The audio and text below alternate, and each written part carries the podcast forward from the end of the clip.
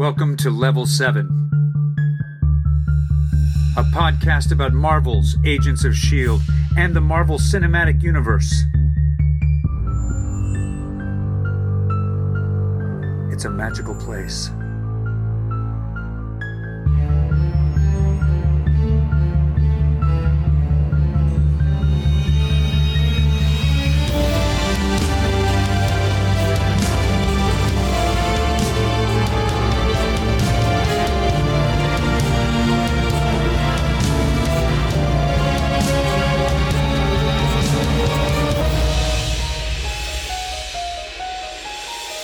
Episode 204 Daredevil, Season 2, Episode 12 The Dark at the End of the Tunnel.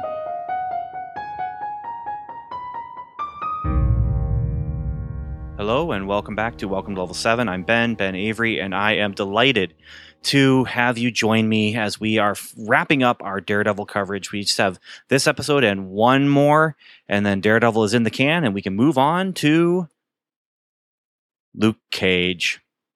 So today I have a special guest host who will be joining me, uh, Michael Withers, and we'll be introducing him later. But we're going to start off the way we normally do, and that is with recorded phone calls from our original viewing of this episode. So without any further ado, here is what I just said I was going to do. Opening statements. All right, if you've been with us before, you know the score. If you haven't been, quickly. Uh, what I do is I'm going to play two recordings, one from myself and one from Daniel Butcher, who was the co founder of this podcast with me. And we are going to share with you our initial re- reactions to watching the Netflix series because it just doesn't work as well to watch and record and watch and record.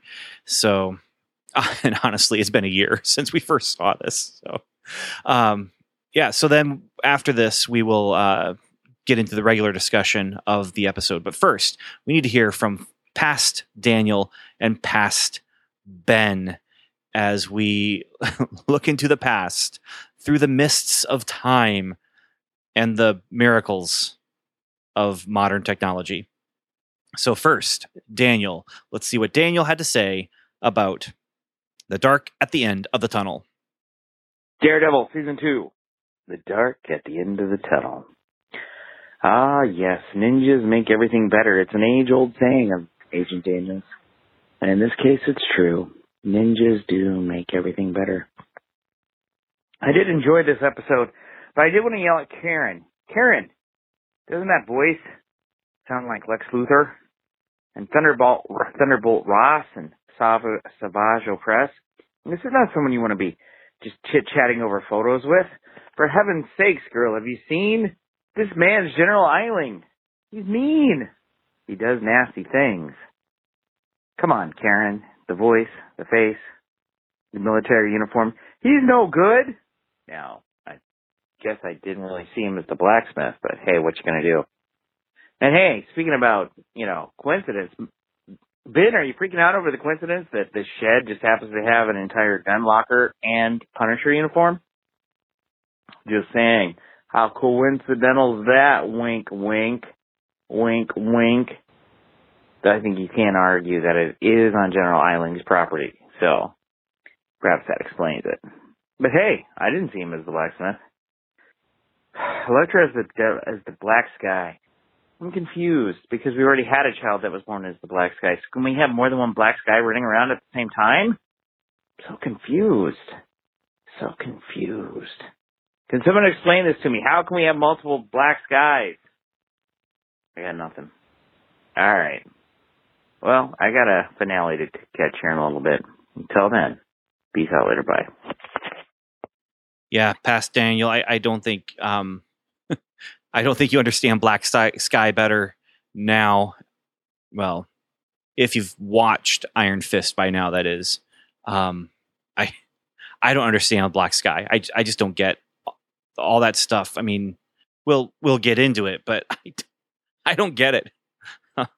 so I don't know how it works, and I don't know if I'm supposed to know how it works. Honestly, that's not good, but it's not bad. It doesn't make it doesn't make Daredevil bad. uh, and I, I mean Daredevil the show doesn't make the show bad, but well, okay. Let's just hear what I had to say when I first watched this a year ago, and and then uh, we'll we'll start the discussion with uh, with Michael and myself. Hello, future Ben, and hello anyone in the future who is with future Ben. Um, I'm just going to say insulting comment here for future Ben, some sort of positive comment here for whoever else is in the future with Ben. I like you better than I like him, blah, blah, blah. Done. Pleasantries are out of the way. I have some statements. Daredevil must die. Nice ending. Stick is a jerk. A real big fat jerk. But he thinks it's okay. It's ends justify the means, right? I don't like Elektra that much. And I don't understand what's going on here. I don't understand the MacGuffin. I don't understand Black Sky or Sun. I can't remember now. It's late. Uh, I don't understand what's going on with all that stuff. I don't understand how it was the child, but it's also Elektra unless it's something that gets passed. I I'm hoping I have one more episode left, and they spent so much time messing around with this black sun, black sky. Which is it? Oh, I'm so tired. I really should not watch these episodes so late. Uh, that's my fault. I apologize. Uh, mid-term future Ben tomorrow morning for you. It's your day off though. You're fine. Uh, I, I I just don't like where that is going because I don't understand it. And and so next episode, I'm hoping they change my mind to really care about all this ninja stuff that's going on and uh you know with all of the extra stuff that was going on last season for Daredevil, I felt like it was build up though for what was happening, you know, later on in in in the uh, Netflix corner of the cinematic universe. I don't know if that's true uh, the, a lot of that stuff is coming into play here. Not a bad thing, but I I just want to see it. I just want to know why is this here? What's happening? Uh, other statements? Nobu. Uh, never expected to see him back, and now he's actually playing uh, a, a role here, and so lots of unexpected stuff happening. That's good. I'm confused about a handful of things that's happening. That's not good. I'm hoping that episode 13 is going to give us a satisfi- satisfying conclusion. Uh, another statement. Karen, uh, smart lady. I like her. I wish she wasn't putting herself in this tight spot, but you know, it gets us where we where it's going to get us. And Punisher now has a new arsenal, and it almost feels like an origin story seeing him walk in and look around like that, as if he's discovering his Batcave for the first time or something. Anyway, that's it. Later. Peace out. Well, past Ben, interesting turn of events for you and for me, uh, because it sounds like we're talking about two different episodes today. I am not going to give things away, but when I rewatched this episode, I liked it a lot better. I still don't understand the Black Sun stuff exactly. Black Sky. I'm I'm still a year later, Ben, and and we're still doing that. And you know why? It's because of Black Hole Sun. And every time you hear Black Sky, your mind starts going to Black Hole Sun. Black Hole Sun, won't you? I'm not going to sing it right now, but you know what I'm talking about, don't you? Anyway, yeah, it'll be an interesting conversation here because I apparently liked it better on the rewatch than I did on my original watch. And um, that's all I'm going to say about that. But there are reasons. There are reasons. I don't remember not liking it that much. So, well, uh, for now, I'm going to go ahead and invite Michael in on the conversation now, and we will get started. Case evidence. Okay, I'm back, and I am not alone. I have been joined by Agent Michael Withers, new to the show, but not completely new because you've sent in feedback uh, that we've read. But yeah, how you doing, Michael? I'm doing okay. I'm excited to be here. All right, yeah, I'm excited to have you. Uh, with the last couple of uh, Netflix series, we had a, a, few more guest guest appearances, but with uh, uh, Stuart and Samantha around, we've I've been able to just pitch things over to them, and they've taken care of issues. And Yeah, I've got to say, This is I'm a not little upset that I'm not finding out where the UPA is. well, it's it's true because he's always there now, you know, and we just we don't have to introduce him that way anymore. That that just used to be the way when he was sending in feedback. So, yep, Agent Stu from the UP, eh? So, yeah, so we're here to talk about the dark at the end of the tunnel, or as I like to call it, a tale of two couples. Uh, because Not this this is I it wasn't until I got to the end of the episode this time around that I realized, wait a minute, we've got we've got two couples here. We've got Frank and Karen, and we've got uh, Ellie and Matt, and yeah, so we got just two little romances going on side by side. And so, what we're going to do with our conversation here, um, if you don't mind, Michael, and I, I know you don't mind because we already talked about this, but we're going to talk about Karen and Frank and Kurgan, um, or as as the show likes to call him, Colonel Schoonover. Uh, we'll talk about them first and that plot line, and then we'll jump in with with Stick and Elektra and and Matt, Maddie.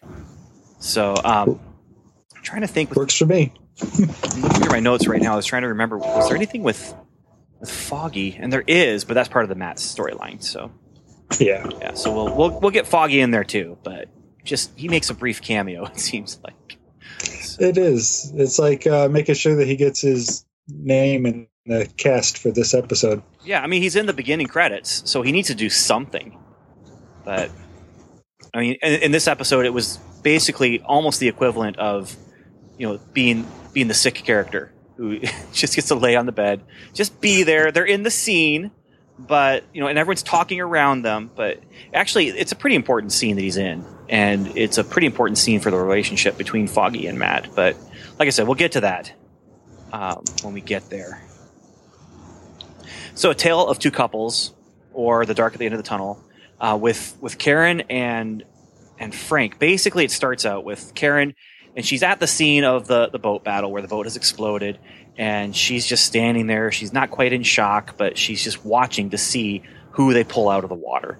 And uh, Officer, uh, what's his rank? I can't remember now. But um, Mahoney tries to reassure Karen that Frank is dead. It's okay. Sends her home, but she goes to the newspaper office and has a little bit of confrontation with the editor there, who he's t- saying things like, "A real journalist just doesn't just up and quit."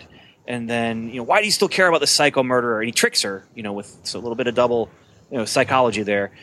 Why do you care about the psycho murderer? And she says, because he's not a psycho murderer. And so, see, story's not over. So then he convinces her to continue with the story. But to continue with the story, she needs to talk to people who knew him.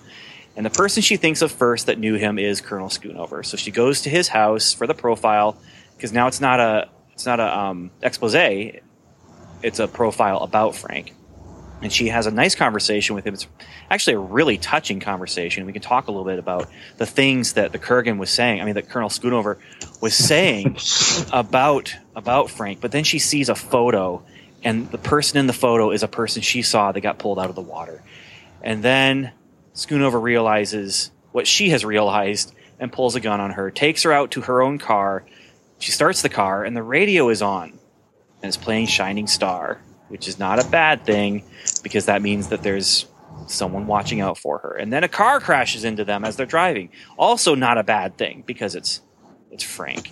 And so when Karen gets out of the car, she follows Frank and Schoonover, and Schoonover is speechifying to Frank about Kandahar. It says, you know, tell her about Kandahar because she, you know, she she'll you, you don't want her to know about that. And and she's telling she's telling Frank, you know, you don't don't kill him because then you'll be the monster they say you are. Blah blah blah. And then she says, if you do this, you're dead to me. You hear me? And he says, I'm already dead. Takes Schoonover into his shed, into Schoonover's own shed. Looks at all the tools to choose his weapon, but then just pulls his pistol. One shot, one kill. You taught me that. Shot through the head. It upsets Karen, course, because it means he's dead to her now. And then Frank discovers a door, a magical door that leads to a magical land, a bright land full of magical trinkets and delightful toys. Basically, he steps into Narnia for homicidal antiheroes. And He does. it's just guns and more guns and more guns and a bulletproof vest that if you look closely and squint just a little bit, you could see where someone could paint easily the outline of a skull. I noticed that, and he he had to touch it there. You notice Yeah. he's like, "Oh, look, look! If you look, see, Yeah.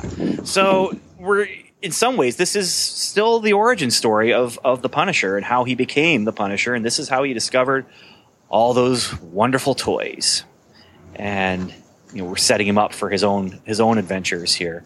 But this half of the episode then ends here with um, basically Frank finding the stuff that's going to let, uh, let him turn into the Punisher, and yeah, so that's the Karen and Frank stuff. So, uh, you know, what do you think? I mean, w- let's see here. Well, I had a question about the opening scene where she's at the boat there. Sure, sure. Do you think that she's hoping to see him dead or hoping to not find him? Yes, I mean, I think I, I think she's really just hoping to find out what happened.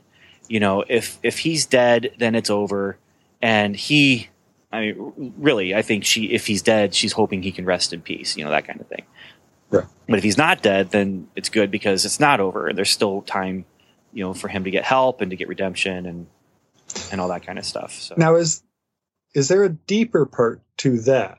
Because when she's talking to Ellison at the newspaper place, Mhm. she's she's really connected with Frank, and I think it's because of whatever happened in her past and somebody only being painted one color. That has a real big tie-in with her, and I think she tries to help Frank but in a way she's really just trying to help herself to see if somebody like that can be helped I, I totally agree with that. And I mean, part of it is that, but there's also, there was a deep connection because of her past. And I think, yeah, she's watching to see, okay, if he can find, uh, for lack of a better word, redemption, then that means she can find redemption. And, you know, in that conversation with Schoonover, though, and they're talking about, uh, Schoonover says something about it's unnerving the way he could just look into your soul or something like that. And and she just kind of smiles and is like, "Yeah, you're right, you're right." And then and and then you know Schoonover's talking about you know he when he went on leave, went home on leave, he came back with a song from some silly children's TV show, and it just infected us like a virus. And they and they laugh and they have this moment. Uh, she's she believes he's dead. I, I think she believes he's dead because they didn't find him.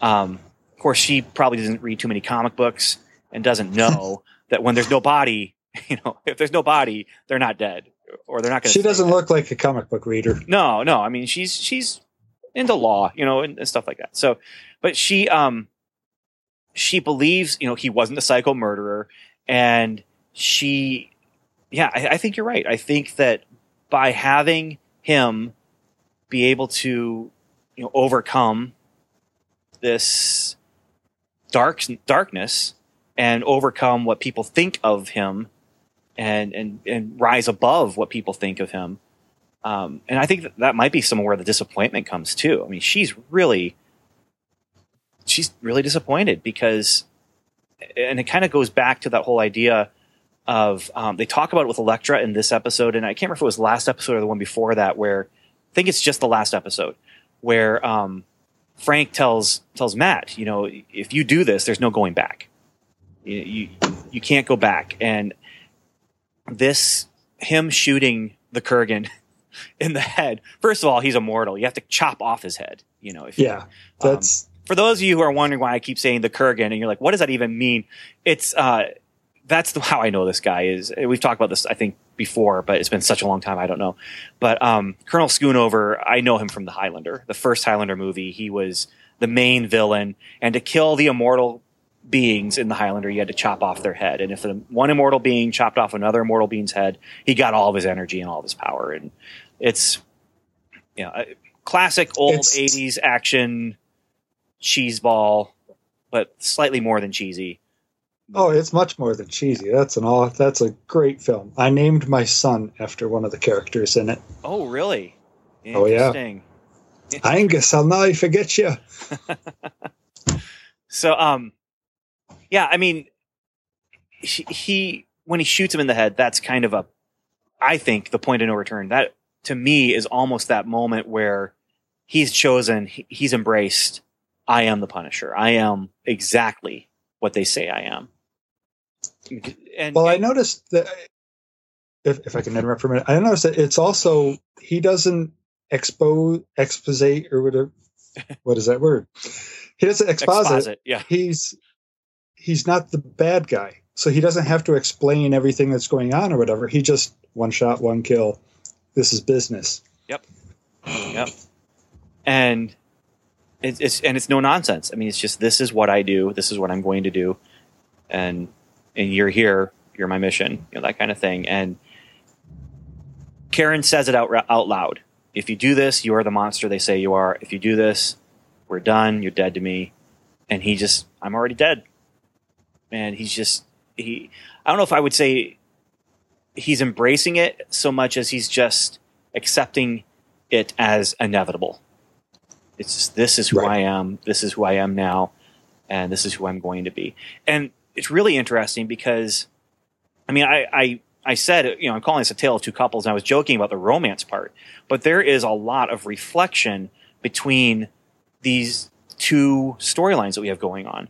Um, it feels like we just have two separate fo- storylines just happening right now. And this season, kind of, this episode is the second to last episode of the season. This season's been building up to all this stuff with Punisher and all this stuff with Elektra. But we've had kind of divided attention.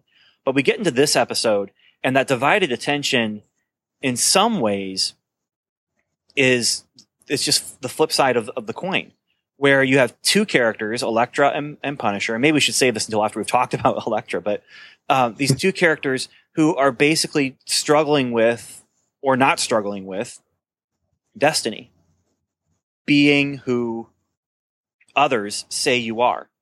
And you have Matt and Karen acting as uh, the voice, saying, You don't have to be who they say you are. You don't have to be who they say you are. Matt says it a bunch of times to Elektra, but that's because he has more time on the screen than Karen. But Karen says it here here to Frank, and it's really interesting because both of them come to this turning point of do I kill this person who is an important person in my development, in my becoming who I am right now? The Kurgan, Schoonover, taught Frank how to shoot a pistol. He, he's the first one to teach Frank how to fire a firearm. And Stick is the person who taught Elektra how to be Elektra. And so I, I, I, as I'm watching this, I'm thinking there's, there's some really good storytelling going on here. It feels disconnected because we do just have these two parallel stories going side by side, but they tie them in thematically. And that's what makes this episode work. And that's, I think, this episode becomes a linchpin for this season as far as this dichotomy of you have the Elektra story and you have the Punisher story. And they don't really cross, except that Daredevil is a part of both of them. And until this episode, where we see them thematically, they, they really cross. I mean, they just wrap around each other. And I, this is some good writing. This is some really good writing. Now, again, I don't remember what I've what I saw. So I don't remember episode 13 very much as far as how these two storylines come together. I don't remember feeling like they came together the first time I watched this through. So here now I'm like, oh, this is good. I have forgotten what comes after it. I've watched this episode several times, getting ready for this this uh, podcast, and uh, I can't wait till I'm done so I can watch the next episode. yeah, because I mean, we we we, are, we don't want to spoil anything anyway. Uh, but it's kind of nice then to just follow it through again, and that's the thing I'm enjoying the most about the rewatch is I feel like I'm watching it for the first time again. It's just I happen to remember these really important moments. Uh, but this episode, honestly, with this episode here, I didn't remember a single thing until it happened on the screen. I didn't remember any of this except for um, where the ninja stopped using their swords, so he couldn't hear the sword because that's how he was using his his powers to know where they were. Except for that, that's the only thing I remembered of this episode. Yeah, maybe we should get into that that uh, story arc then. Yeah, I mean, we are already talking about it a little bit, so let's, let's let's yeah, let's just jump into it. First of all, we get a flashback. We're in the past, and Stick is training young Elektra, and he's watching her with another man who I believe his name's Star, who is critiquing her, and you know, she you know, we're supposed to be preparing for a war. You, what are you doing here with her? And then she beats the men she's sparring with, and actually almost kills one of them because she just keeps beating him. And later, she has a conversation with Stick, and Stick says it's wrong to kill one of ours, and she says, but it doesn't feel wrong. And then he promises her a time and a place when she can just cut loose, and he will ask her to show him what she can really do in their war. Unfortunately, he was looking forward to that moment when he's cutting her loose against, you know, Ninja. Instead, she's cutting loose against him in the present day, and they're fighting. And we we get the physical fight, but then we also get this. Um, we don't know exactly why he wanted to kill her, but she thinks that he's just a jealous old man who's jealous of a disciple who's better at killing. And he says, I should have killed you a long time ago. And then the ninja come, and Daredevil comes, and the ninja takes Stick away, and Daredevil is stuck with Elektra. And he has some questions. His main questions are our questions, I think. Why does Stick want Elektra dead? And why does the hand want Stick alive? What does he know? And he, they're at cross purposes now. He wants to find Stick because he's going to save Stick. She wants to find Stick because she's going to kill Stick.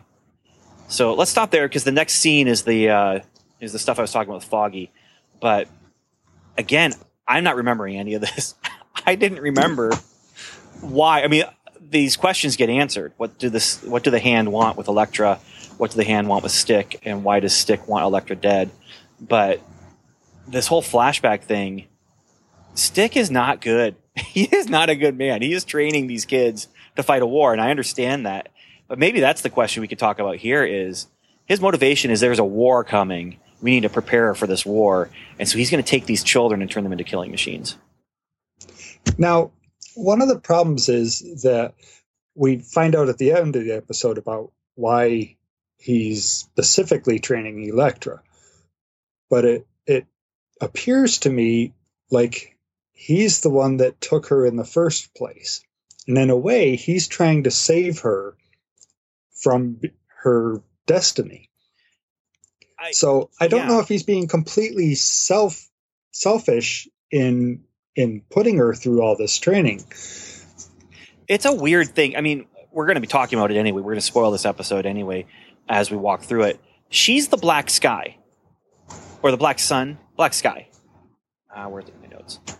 Anyway, she's the thing. She's the black sky that the hand are looking for. She's been training all her life with Stick to destroy the black sky, but he knew the whole time that that's what she was. And so this is where there's some murky motivations. I'm not quite sure exactly what's going on here, but he's definitely preparing her to destroy the hand, to fight the hand. Okay, but if he did, as he says later, house train her, wouldn't he have destroyed the black sky spiritually, if not physically? Maybe. I mean, it's just, that's, that's what I'm saying. Is it's it's there's some slight circular reasoning here that I'm still not quite sure I understand exactly his motivations. I mean, it's clear that once he gives her over to the ambassador, she says, "You're going to find someone else to train." Well, he does. I mean, he starts training Matt, but he stays with her because he's the one who sicks her on Matt in the first place. Their their meeting was not a coincidence. It was it was Stick who was bringing them together, and yeah, I mean, so I'm I'm wondering how much of this would have been avoided if he just would have been open with her in the first place and been like, "Look, you have this darkness inside of you, and I'm going to help you not have that darkness. I'm going to help you defeat the people who think we're going to worship you, and and you're there. you're." It's kind of a cool concept if you think about it this way, where he's she's basically the messiah of the hand, but he's training the messiah of the hand to actually destroy the, the hand. There's there's some cool elements there, but I just I just don't feel it's as clean as that in in the way that they present it. You're right. Yeah, he's definitely got something deeper. As uh, Matt said, I don't know if it was this episode or last. Uh, Stick always has a plan. He always has a reason for doing something. Yeah, yeah. Um, okay, so let's move on. In my notes, I put at the law offices of nothing and nobody. um, Matt is there and he's he's trying to figure out where would the where would the hand have taken stick. And Foggy comes in and they have a brief conversation about, you know, uh, the electric bill is paid to the end of the month, so you know you can do whatever you want here. Um, Matt apologizes to Foggy. Foggy has kind of accepted that this is just what's going to happen, and you know, the oh I can't remember her name, the person from Hogarth's um, firm. Oh, I don't remember it either. I can't remember her, but her they're they're going to offer him a job because they think he's good at his job, and he realizes, you know what, they're right. I, I am good. I am good at my job, and that's nice to hear him say because he's always felt like he's been in Matt's shadow, and here he's finally saying, you know what, I, I am good at this. And then Foggy says, this is the most important part of this conversation. Are you going to convince me that it's worth another shot? And Matt just says, no, I'm not. I'm not going to. And and we have a cathartic moment, if not a perfect moment of reconciliation.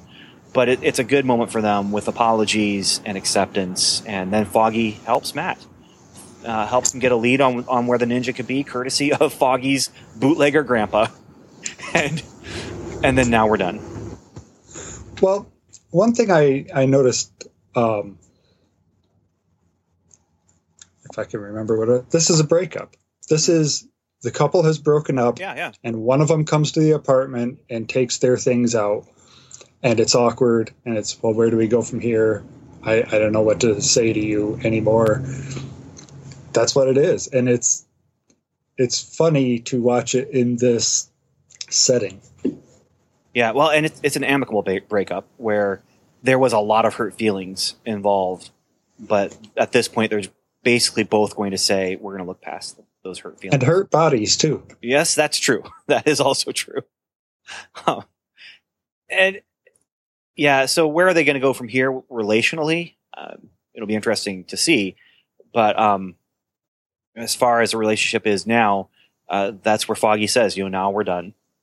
And the law offices of Foggy and Matt, of Nelson and Murdock, um, it's now nothing and nobody.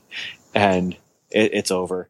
And, you know, Karen also gets that moment with uh, Ellison, where Ellison says, look, you just need to face the facts. This is your home now.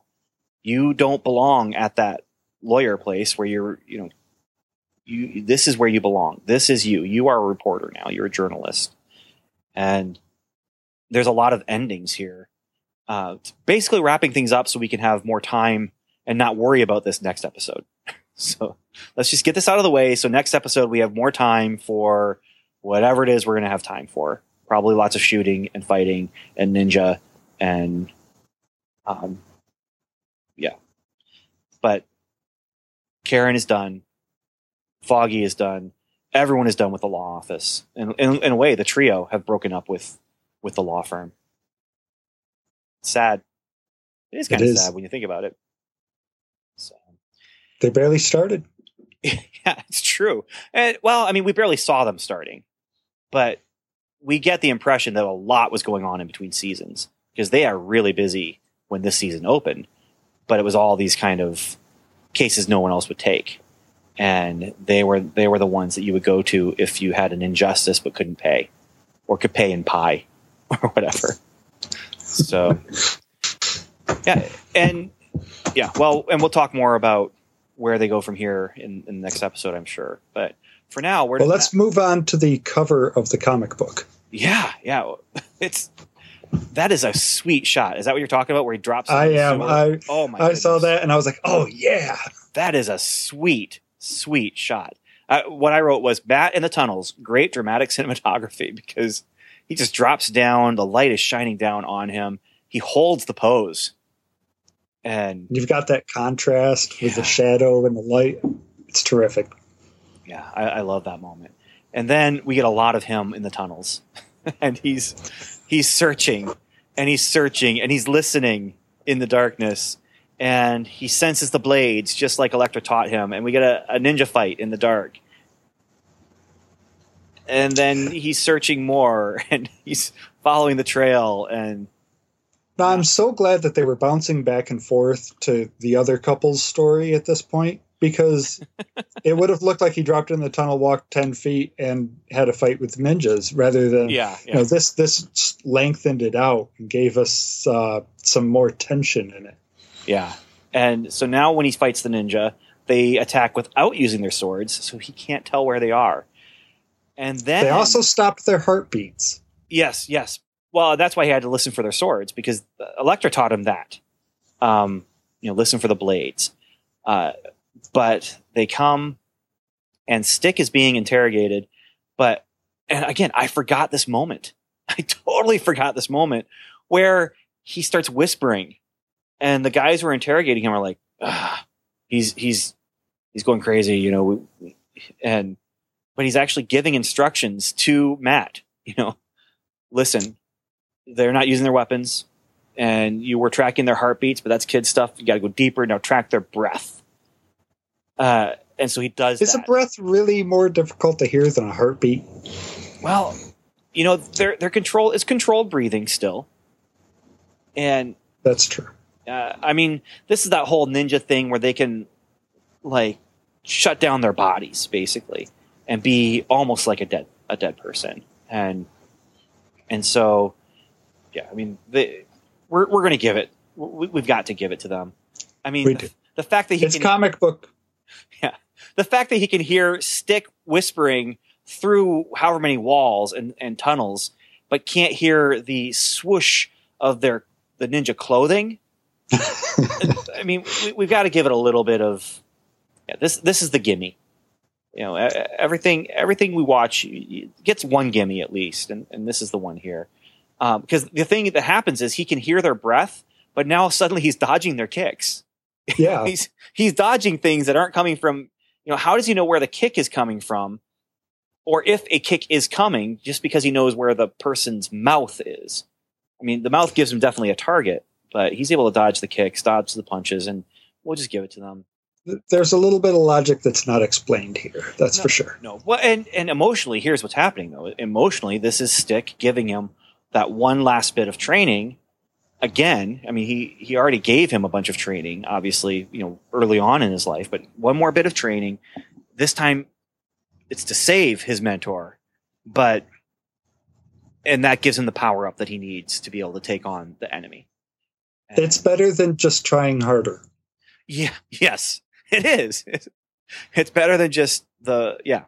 It, it gives him someone who has helped him but then it allows him to do the thing that the person has helped him with and and that's the other thing is it makes him active he is an active part of this and but it, it also re reestablishes that mentor relationship between him and stick so while he is dodging ninja kicks stick is getting fingernail torture and Yep. so my question to you michael He's practicing Lamaze. yeah. My question to you is: Are you cringing right now with this? I'm not. I I, was. I hate getting splinters under my fingernails, but it was just so much that it's like, uh, okay, it doesn't. If they had just like done a needle, just a little sewing thread needle, and just stuck it under there, I would have been freaking out. But the big old bamboo shoots, yeah, whatever. you know, that's a legitimate thing though, where you are you tend to react um, more when when you watch a movie and someone stubs their toe than you do in some ways to when you watch a movie and someone gets you know cut in half by uh, a tiger trap in the jungle or something like that because you can relate much more easily to the smaller thing than you do to this bigger thing because that's that's a fantastical thing but i'm cringing. Thank goodness you can't really uh, pull on your own experience of getting cut in half. Well, yes. Now, uh, may, there might be a few people who could call on that experience, but most people, that's the last experience that they're going to have. So, yeah. Look. Moving on, the fingernail torture is not super effective. I mean, he's doing a lot of yelling and stuff, but he's also he's he's fine with it. Matt arrives. He fights the people who are interrogating him because he's defeated those ninja back there. And Stick also fights and bites bites a guy. I mean, that was almost as bad as when my son was three. That that bite right there. I mean, that was a, a pretty bad bite. Um, Almost as bad. Almost. I mean, my my son was pretty brutal. when when kids like to bite, man, that's just that's the worst phase ever. Is your son Mike Tyson? No, no, Because he took a chunk out of that guy's ear. it was pretty bloody. It was nasty. Uh, yeah. So then after they dispatch those two guys, uh, we get this moment with Stick and, and Daredevil where they embrace, and he's helping Stick up, but there's there's this kind of weird father son moment that they have together. Um, now it's really bad father who trains young children, you know, from a young age to kill people, and son who is trying to get out from under that shadow. But Elektra arrives. There's a showdown. He's not going anywhere. Uh, but then Stick says, "Neither are you. They've got you where they want you." And Nobu comes with more ninja, and there's this confrontation now about tell them why we're here tonight, why you are here, why that loyal one is here, and why it is here. And they make a very, um, I mean, they make a point to call her it. And then we get the flashback. And that gives us our flashback. the flashback where Elektra gets attacked by the guy she almost killed, and then she goes ahead and kills him really quickly. And then Star confronts Stick about her. Why did you bring it here? You know what it is and what it can do, and if you won't kill it, I will. And Stick says, "I'll take care of her." And then he kills Star, and that's how. Now, see, that's another reason why I think he actually cares about her. Because she's not it to him, she's her. Yeah, and and that's an important distinction here. I mean, she brings it up later. You know, if you call me it one more time, I'm gonna. I can't remember what she says, but she she gives him the threat because they keep calling her it. But um, I do. I think you're right. I do think he cares about her, and she is not just a weapon in the war. She is a human, and he cares about her. But he But he's also- a messed up guy. yeah. And he cares about her, but the war comes first. And he puts the war ahead of anything. Even people he cares about her. Or he cares about. So yeah. But I mean he kills the star guy and I mean he he does it because the star guy is going to kill her. I mean he's he's keeping alive this thing that I mean it'd be in some ways, if you want to look at the Christmas story, we're looking at Messiah again. You know, this is like with Herod killing all the the children, but then um, you know the angels coming and saying, "Joseph, Mary, get out of here before they come and kill Jesus." Um, I mean, that's what he's doing here. Is he's saving Elektra? If he really wanted the war to be done, he could just kill her. I mean, that would end a lot of what the Hand was doing. Well, it might change what the hand is doing. The hand has some uh, supernaturally kind of stuff that they mess with, so I'm not sure that it would just get rid of the black sky. It might move it to a different host or something, might for all be. we know. That might be. Yeah. So this is where you, you mentioned the black sky. This is where after we come back from the flashback, Nobu says, "Do you know who we are? Do you know who we serve, or what we serve?" And the answer is the black sky. And then you're the black sky, our greatest living weapon. They kneel in front of her, um, and she starts saying, "This explains everything." And I'm saying, "No, explain more to me, please." But um, I'm kind of with Matt as far as I don't exactly understand what's going on here. And he says, "Well, what is this?" And this is where um, the way Stick puts it is the end of the war you don't believe in. This is the end of the war you don't believe in. And now we have this moment where Elektra has to choose. Elektra has to choose if she's going to kill Stick, kill Matt, and we have this confrontation of, I mean, good versus evil, um, redemption versus destiny, where Matt says the woman I know is still in there. I'm just, eh, you know, I don't know if you actually knew the woman that you actually think you knew, but I know from what we've found out about her this season, she's not a nice person. Killing comes pretty easily to her. yeah, she's a murdering murderer who murders and enjoys it and doesn't necessarily want to enjoy it, but does it anyway. And so I'm thinking, okay, uh, the woman you know, I don't think ever was in there. Um, but keep trying, Matt. I mean, you, you can still help her. you can still help her. It's just he's he's sounding a little naive right now, and I, maybe that's a good thing. I mean, he is definitely seeing the best in in people, and that's If he couldn't, wouldn't he have joined Punisher and just killing everybody though?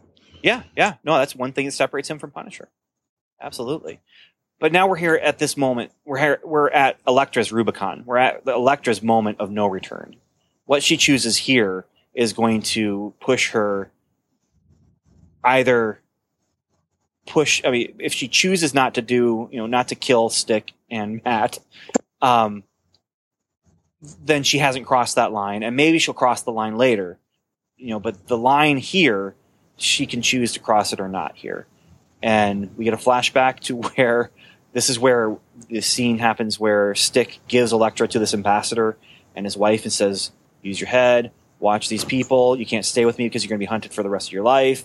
And basically, he wants to kick the can as far off po- as possible so that her destiny doesn't find her until the last possible moment, as far as he's concerned and she says you're going to train someone else and he's like yeah i'm going to find this blind kid in uh, new york um, but he promises never to forget her and we come back and we get this confrontation with matt about love and choices and eventually they all three end up on the same page and stick uses one of the fingernail torture sticks to stab a ninja in the throat the three of them then team up and fight some ninja and Did pretty well too. yeah, they, they do. And this is Elektra's choice now. And she actually helps Stick escape.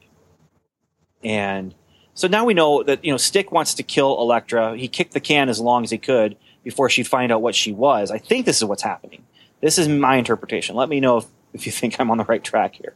But he he wants to kill her now because she's about to come to become the thing that he knew was inevitable that she was going to become, the black sky.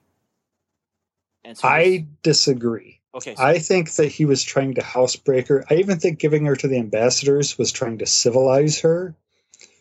You know, give her something other than just training to kill all the time. Mhm. And when he found out, no, she really is turning even more and more bloodthirsty all the time, then he's like, okay, she's out of control. I was wrong. We got to fix this problem. yeah, That's yeah. how I read it. okay, that's a, that's a good reading because I'm I'm still trying to process this and figure this all out here. But um, this is where he says Matt came to rescue. He came to save you because he knew that killing me would have been your point of no return. And this is right.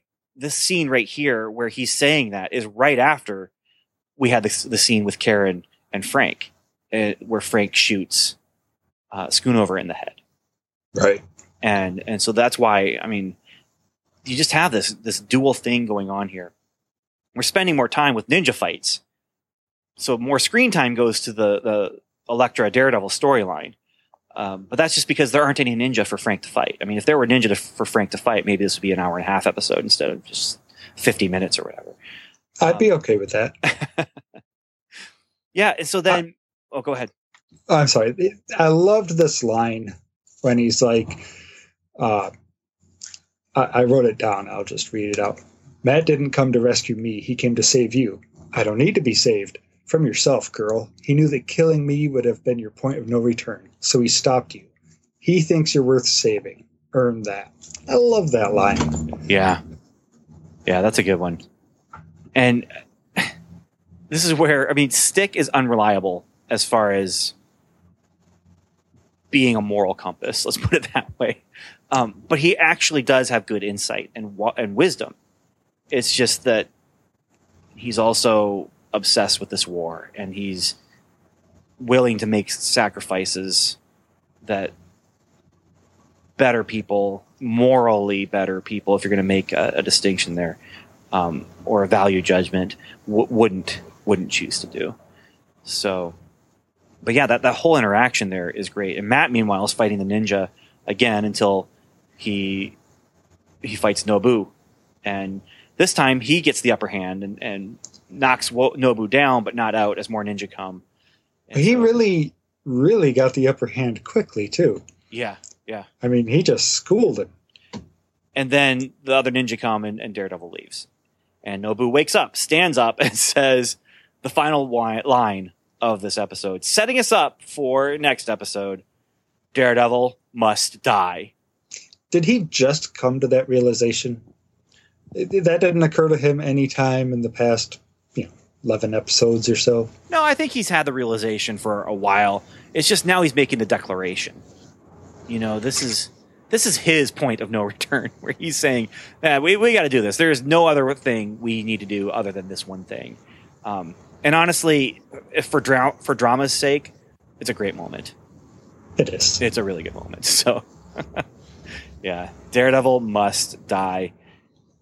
I mean, the only that's got to be an actor's. That's got to be an actor's like you know one of their goals in life is to have the camera coming right down into your face Uh-huh. and you say that one line, just just that full one of rage. Yeah, yeah. Daredevil must die.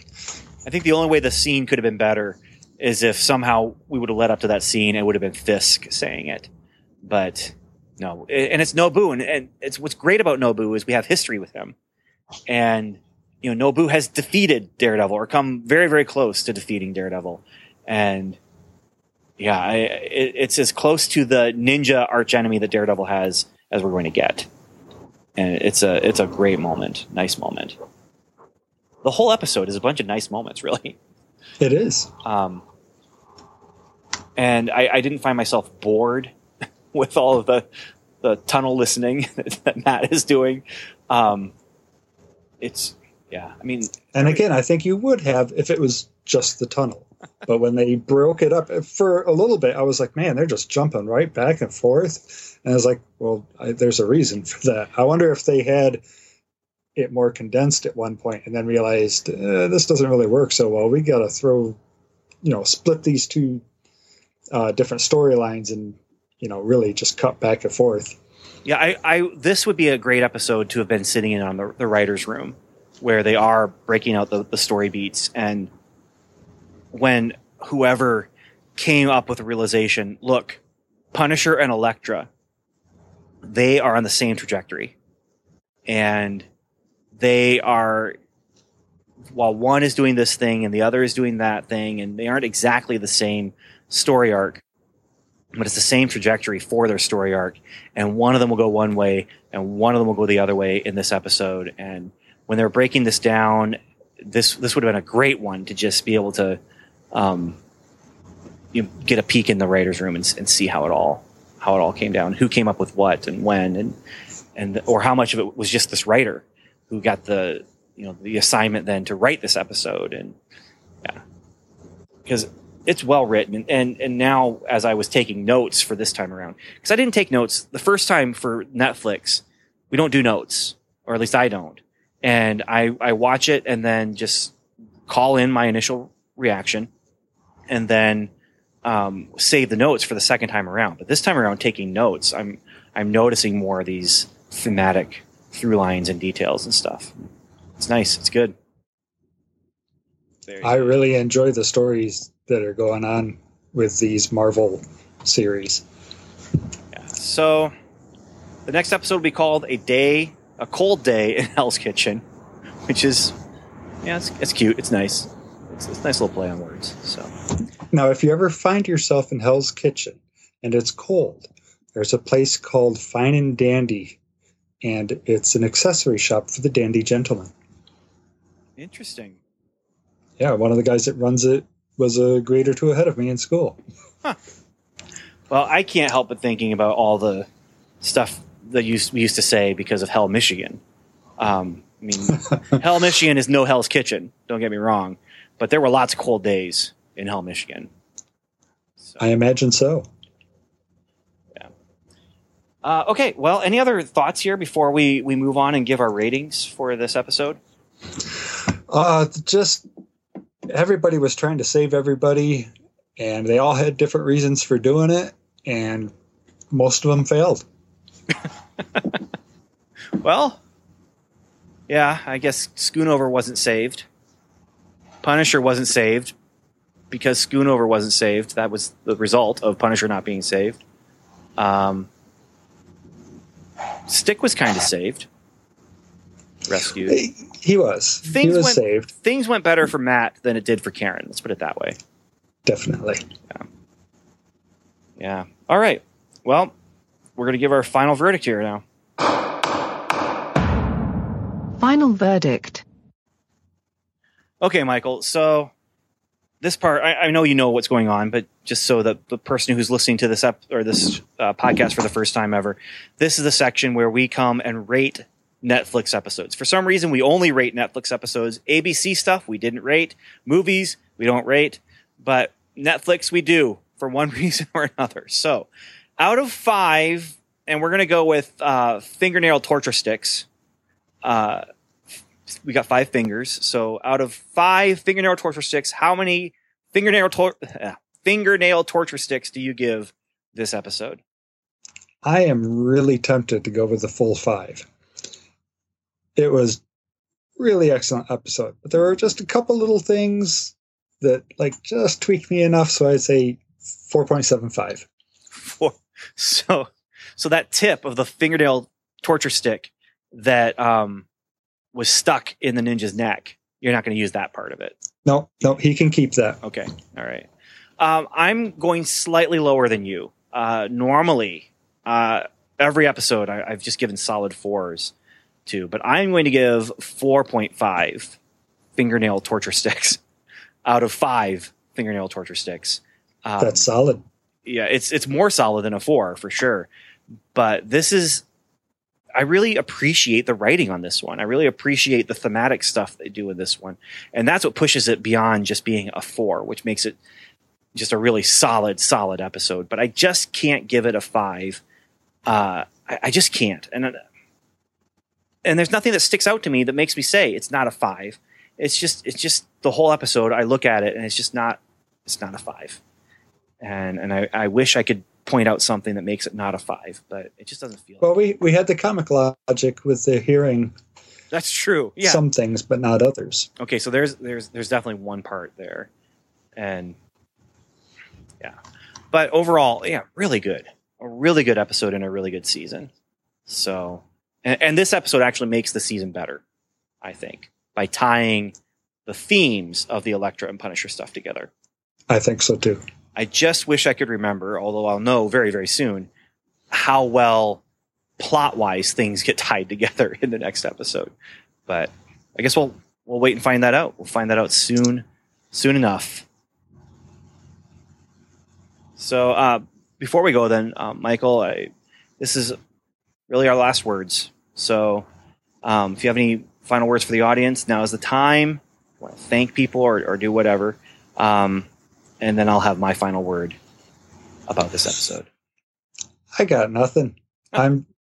This episode just really drew me in. That's all I can say about it. All right. And I just want to go back to something I said about about my son, who was a biter. Um, he isn't now. He hasn't bitten anyone recently. But I, I do want people to understand. You know, it's painful raising children.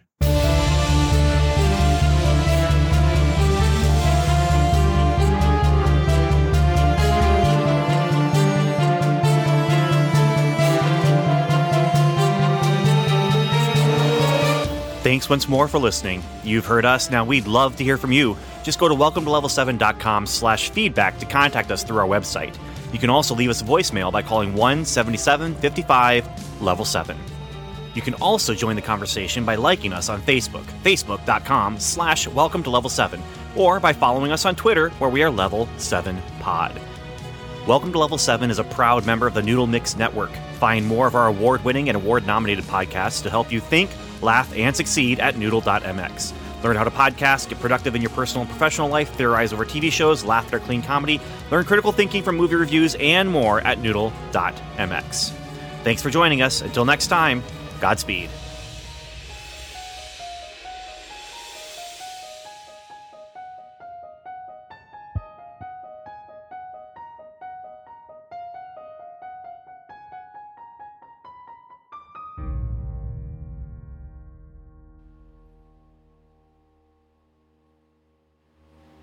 Black hole sun, won't you come and wash away the rain, black hole sun. Won't you come? Won't you come? And now, if you were in high school or in college during that special time of the 90s, it's stuck in your head. You're welcome.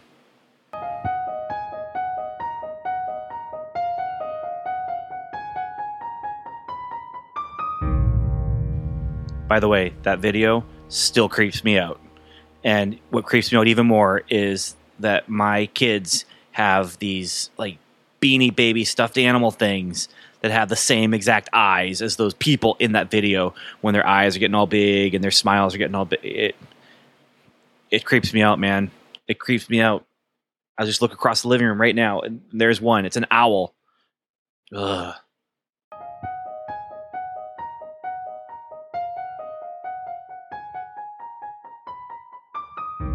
Oh, but those special effects in that video still hold up better than special effects in Blade and Blade 2 and Spawn. I mean, I'm just throwing it out there.